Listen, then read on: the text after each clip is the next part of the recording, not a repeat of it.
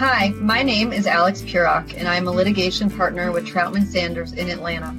I want to welcome you to the initial podcast in a series of podcasts that Troutman Sanders and Pepper Hamilton will be producing over the next few weeks to discuss litigation topics that have been brought to the forefront by the COVID-19 pandemic and how businesses might be able to prepare and respond. Today's podcast is going to focus on force majeure provisions and other common law defenses to contractual performance. We will look at when a force majeure arises, how the provision is invoked, other performance excusing defenses that are available to contract parties, and how to respond when you receive a force majeure letter from a contract adversary. Our panel today consists of David Meadows and James Washburn, both litigation partners in the Atlanta office of Troutman Sanders, and Angelo Stio and Jeremy Heap, litigation partners in Pepper Hamilton's Princeton, New Jersey, and Philadelphia offices, respectively. Each of our panelists has extensive experience representing clients in complex commercial matters, including trying cases to verdict over issues of contract interpretation. In the wake of the COVID-19 pandemic, they have each been advising clients on issues related to force majeure. And so I think the best way to start off today is by asking the question that's probably on the minds of almost every party to a contract right now and most of our listeners. And that is the COVID-19 pandemic a force majeure event? So this is James, and I'll give the classic lawyer answer, it depends. It's helpful to remember what force majeure clauses are. The phrase literally translates as superior force, and it refers to unforeseeable causes that are beyond the control of the parties to a contract. A force majeure provision is like a reset button that can relieve the parties of their obligations under the contract. But courts have repeatedly made clear that these provisions are not intended to provide protection to a party against the normal risks of a contract.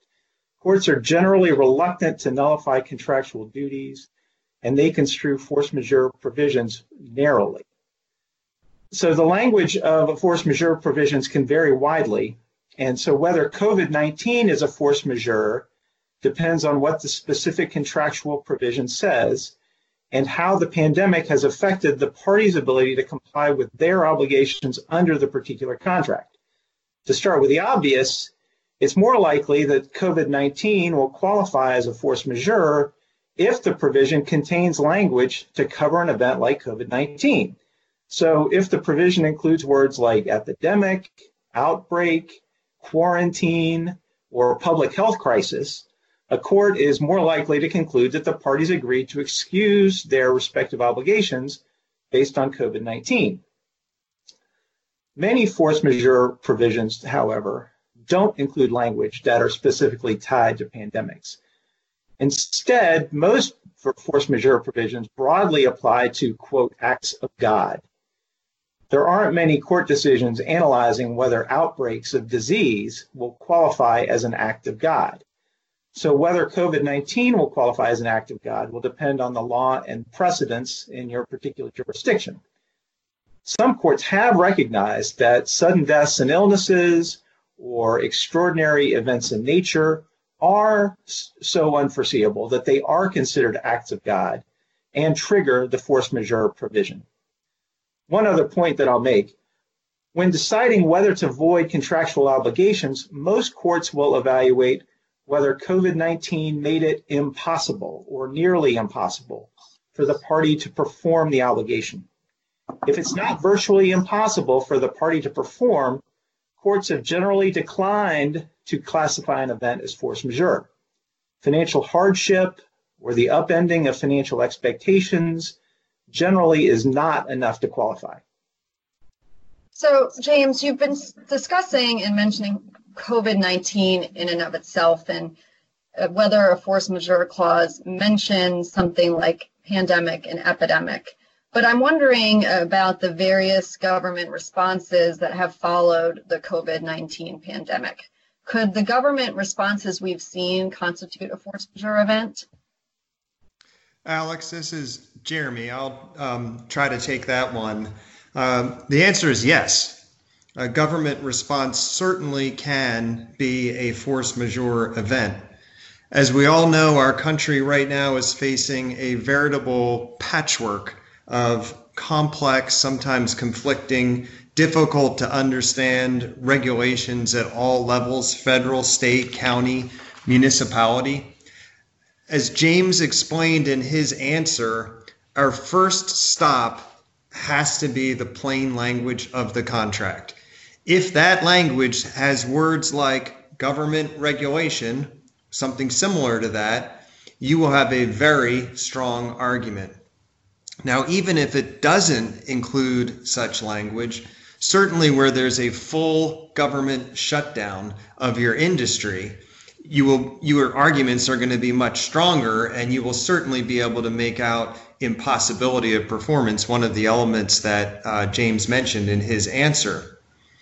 What, though, about a slowdown in your production because of government regulations such as ordering social distancing in a manufacturing line?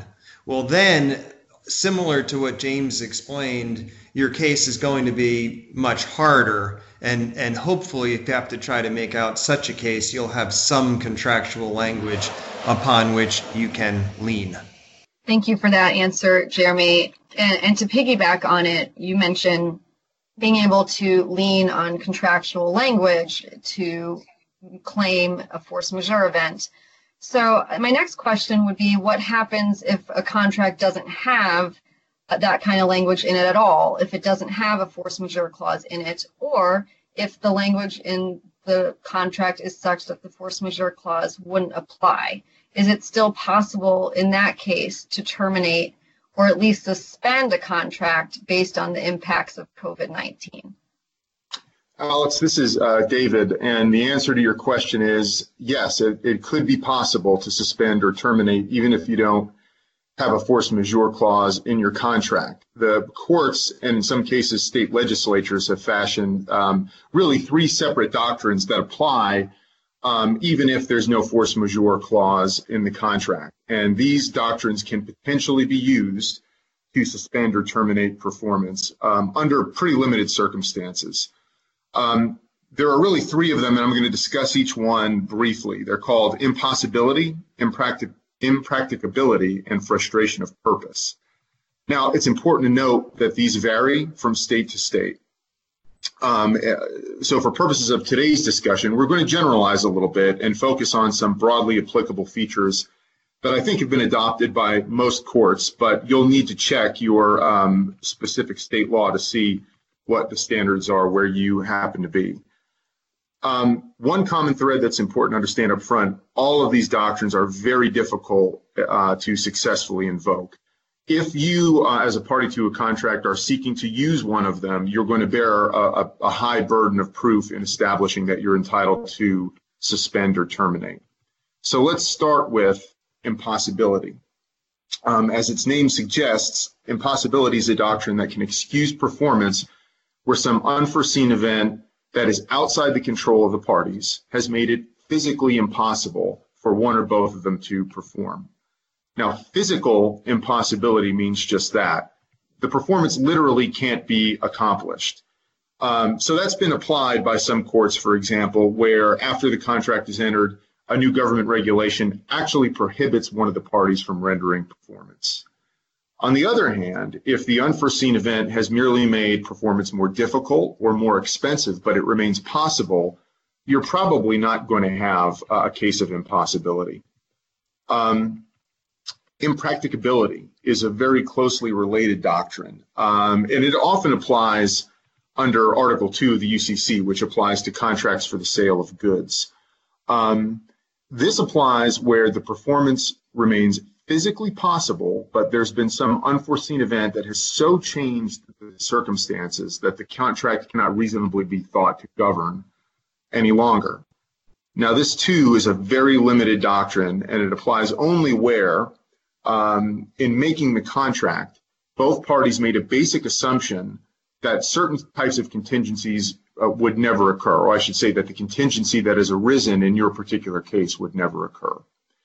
Now, it's a very fact-specific inquiry, and it's difficult to generalize when that applies and when it doesn't. But if we look to the Uniform Commercial Code's official comments, it gives us a little bit of guidance. So what we know is that increased cost alone is not going to excuse performance, not going to make it impractical. Neither is a rise or collapse in the market itself. Those kind of macroeconomic factors are very rarely going to be sufficient. On the other hand, a severe shortage of raw materials or supplies due to a contingency such as war, embargo, local crop failure, or other unforeseen shutdowns of major sources of supply very well could qualify. So I hope that gives our listeners some sense of the scale of events that we're talking about that would excuse performance under the doctrine of impracticability. Finally, we have a doctrine called frustration of purpose. And frustration applies where performance is physically possible, it can be done, but the unforeseen event has so defeated the purpose of the contract that the performance has essentially become worthless to at least one of the parties. Now, for this doctrine to apply, we've got to have a shared purpose, something that both parties to the contract either actually understood, or a purpose that was so obvious that or apparent that both could be said to have understood them. If one of the parties has a very idiosyncratic purpose in its own head, that's not going to be a sufficient basis to invoke frustration. And here again, it's not enough to show that events have transpired that made performance more burdensome or more difficult or more expensive. Again, the purpose of the contract must be so utterly defeated that we can say the contract has become worthless. And a quick example, I hope, will illustrate this. In 2015, there was an outbreak of the avian flu, which affected flocks of egg-laying hens. And there was a case in which the party who had contracted to purchase a new egg processing facility sought to evade the contract based on the avian flu, saying that it caused it to eliminate over half of its egg-laying hens, and it couldn't fill orders that it had planned to fill from the new egg processing facility. The court held that that all raised a jury trial as to the doctrine of frustration of purpose. So, again, underscoring the very fact-intensive nature of this doctrine, a jury was going to have to decide whether the party shared a purpose in contracting to construct for the egg-laying facility, and whether that purpose was sufficiently defeated by the outbreak of the avian flu. Hey, Alex, could I jump in? I just wanted to add something to David's discussion, which I thought was pretty thorough, about the common law performance excusing defenses. I have found in my practice that oftentimes these defenses may be more helpful to clients than a typical force majeure provision. Especially when there's insufficient proof of impossibility of performance. In particular, I've used this frustration of purpose defense in certain situations that otherwise would not be available through a force majeure provision. One of the examples in today's world is when you would have a trade group or a trade association book a conference at a hotel. They also book a group of rooms. The government shutdown orders would prevent the gathering of individuals at the conference, so the conference is canceled. The whole purpose of the individual and the members renting the block of rooms would be to attend the conference. And if the conference is canceled, the purpose of the rooms would be canceled. And I think in that type of instance, the frustration of purpose defense would be very helpful to the client, and I think would be successful. Thanks, Angelo. So the next question I'd like to ask is whether the occurrence of a force majeure event terminates the entire contract, or if it would just operate to suspend performance of particular contractual obligations. Alex, this is Jeremy. Here again, to answer your question, we return to the plain language of the contract. Many clauses provide a very specific answer and actually use the words that you used in your question, terminate, suspend, or similar words like delay. Some of the clauses very specifically say that performance will have to resume upon the conclusion of the force majeure event. Others specifically say, for example, that termination can be invoked at the option of either party after a certain number of days or months. The one thing to remember is that this goes both ways. There are two parties to this contract. Earlier this week, a case was filed in the Los Angeles County Superior Court where the plaintiff, Pacific Collective, invoked force majeure to suspend performance, not terminate, just to suspend performance, and Exxon Mobil terminated in response to the suspension. Now, Pacific Collective, the party that had originally invoked force majeure, is now itself bringing an injunctive action in court in order to stop or try to stop Exxon Mobil from terminating. We don't know how this litigation is going to come out yet, but it's an important reminder to all of us to think through, in a contractual situation, all of the chess moves available to both sides. And this is James. I want to echo what Jeremy said about first looking to the language of the contract. Some force majeure provisions are going to will state that they apply only to certain specific obligations, like shipping obligations, that those can be suspended, but all of the other obligations may continue.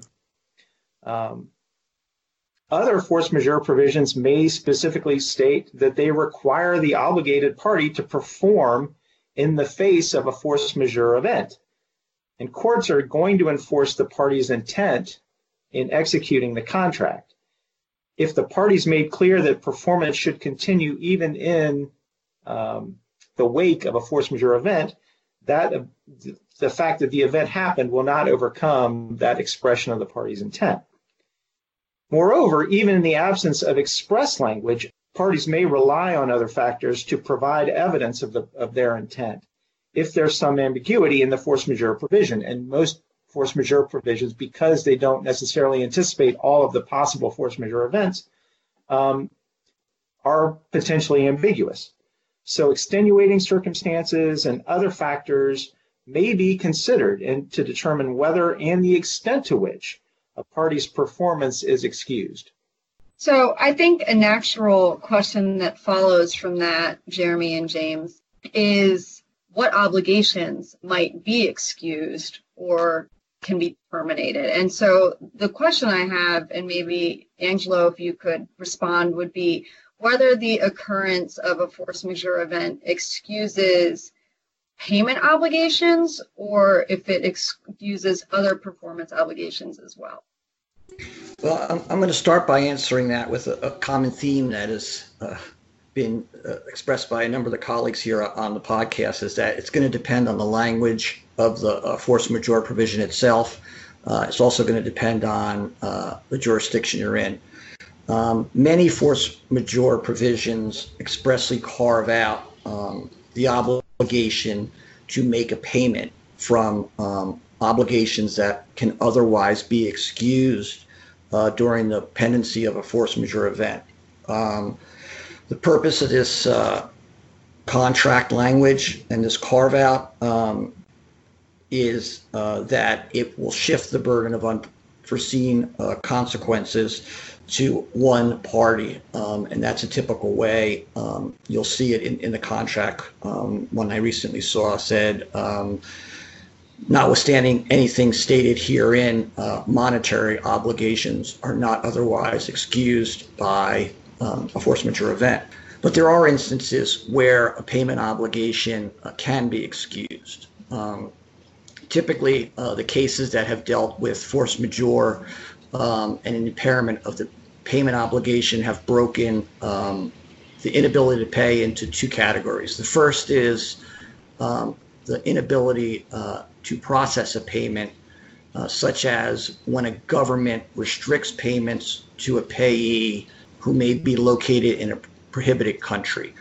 Under this circumstance, typically that payment obligation could be excused because the inability to pay is not within the party's control. The second category is a lack of sufficient funds because of declining revenues or a downturn in the economy. In that circumstance, the lack of sufficient funds, declining revenue, and I think James alluded to this earlier in his response, have typically been rejected as a basis to excuse performance. Courts are reluctant to categorize the inability to pay because of a government shutdown, workforce reductions, or a decline in sales as a performance-inducing event, or in this case, impossibility. It's different than when you have a manufacturing plant that is shut down and can no longer fulfill its performance obligations to make products. In order to really prevail on that payment obligation defense, the party claiming to be excused is going to have to show that the force majeure event directly prevented them from making a payment, and not simply the payment would be unprofitable or they don't have the finances or the finances have been impaired by a downturn in the market. The other key here when you're trying to analyze a payment obligation is that there's a duty to mitigate, and a party is going to have to demonstrate that they tried to perform in spite of the force majeure event.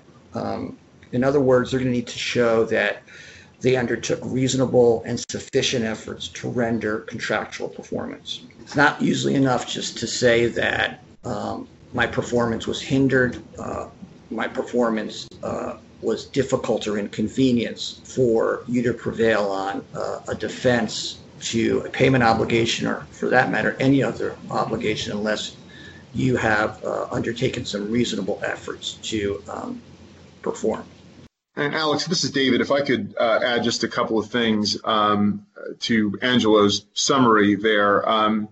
First, when we talk about an inability to pay or lack of sufficient funds as a potential force majeure, probably a lot of the listeners of our podcast here are small businesses that might be eligible for subsidized loans or direct grants under the recently passed federal stimulus, the CARES Act. And so if any of those sorts of businesses are considering declaring a force majeure when they are the payor under a contract, I think they'll need to take into consideration what the impact of their eligibility for federal funds is. Obviously, the counterparties are probably going to be likely to argue that if you can receive or have received federal funds, you don't have an inability to pay. And then for that reason, I found in a lot of cases in my own practice that, and going back to these extra contractual doctrines that we talked about earlier in the podcast, that frustration of purpose is often a better choice for parties whose only obligation is to pay under a contract, a better option than is force majeure. The reason for that, as we discussed earlier, is frustration doesn't require a showing of physical impossibility to perform. Rather, the buyer would only have to show that the circumstances have defeated the purposes of the contract so that he or she is paying for something that has essentially become worthless to them.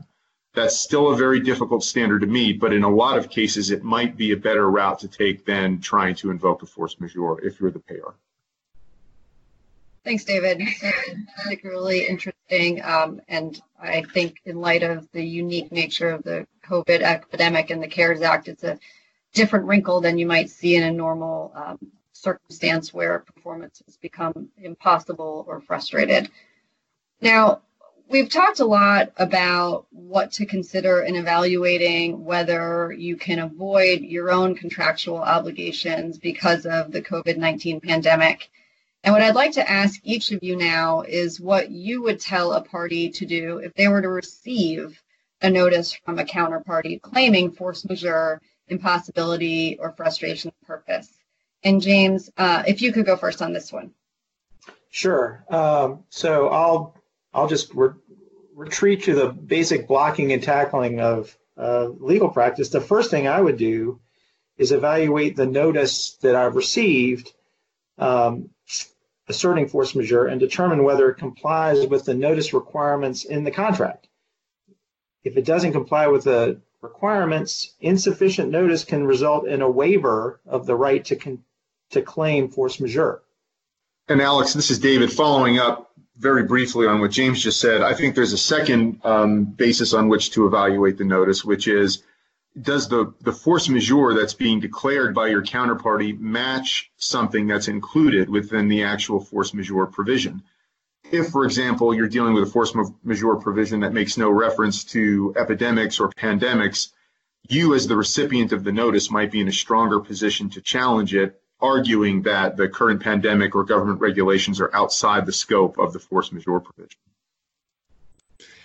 And this is Jeremy. I would just add, to the extent there's any ambiguity whatsoever on the basis of the claim of force majeure, as a recipient of the notice, you are fully within your rights to demand that basis, because after all, the party who's declaring force majeure has the burden of proving it.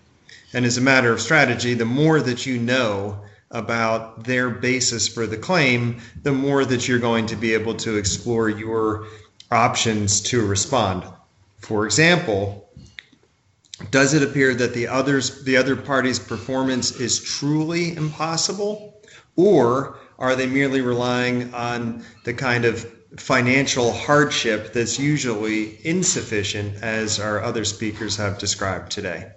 So I'll finish off here this question with, I'd also look at other provisions in the contract that may be relevant to address the notice, formulate a defense, compel payment. Two of them come to mind. One is time is of the essence provision. Time is of the essence provision is generally a clause that recognizes that performance by one party by a particular point in time is essential to require the other party to the agreement to perform.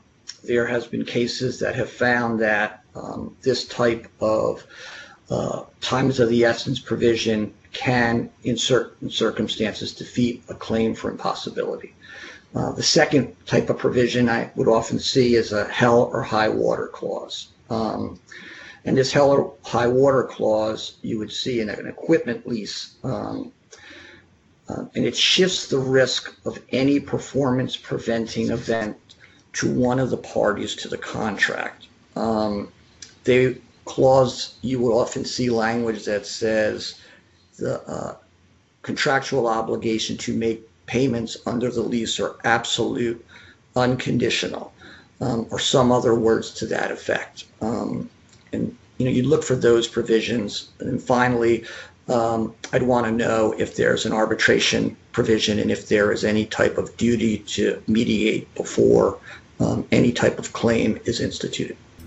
Thank you. That's all very helpful information to consider in the event that the party is actually receiving a force majeure notice or the like. And with that, I will conclude today's podcast. Thank you to David, James, Jeremy, and Angelo for your thoughtful insights today. And to our listeners, if you have further questions, please feel free to contact any one of our speakers or to visit our COVID-19 Resource Center at covid19.pepperlaw.com.